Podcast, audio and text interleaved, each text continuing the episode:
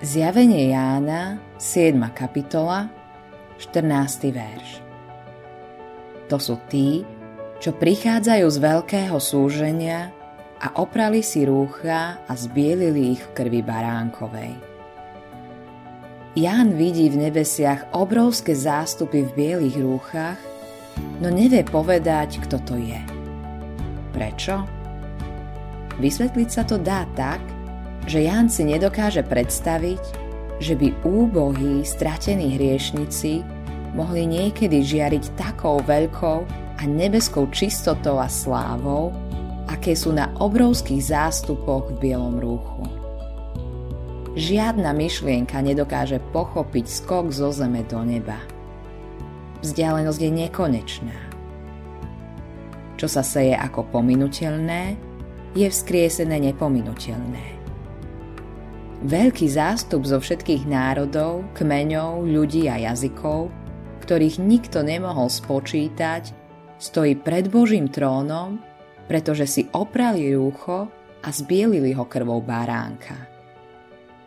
Nespomína sa tu žiadna zásluha, obeď ani skutok.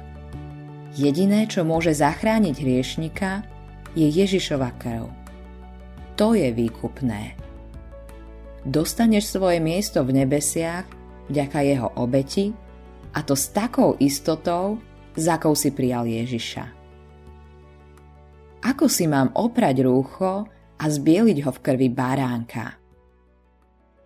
Rozmýšľal si už nad tým, že Ježiš poskytol ľuďom pomoc, ktorú hľadali? Slepí prišli k Ježišovi so svojou slepotou. Dostali späť svoj zrak. Hluchí prišli so svojou hluchotou. Ježiš im otvoril oči. Ježiš im otvoril uši. Malomocní sa modlili za uzdravenie z malomocenstva a boli očistení. Takisto máš prísť k Ježišovi so svojimi hriechmi. Urobíš to, keď mu ich vyznáš.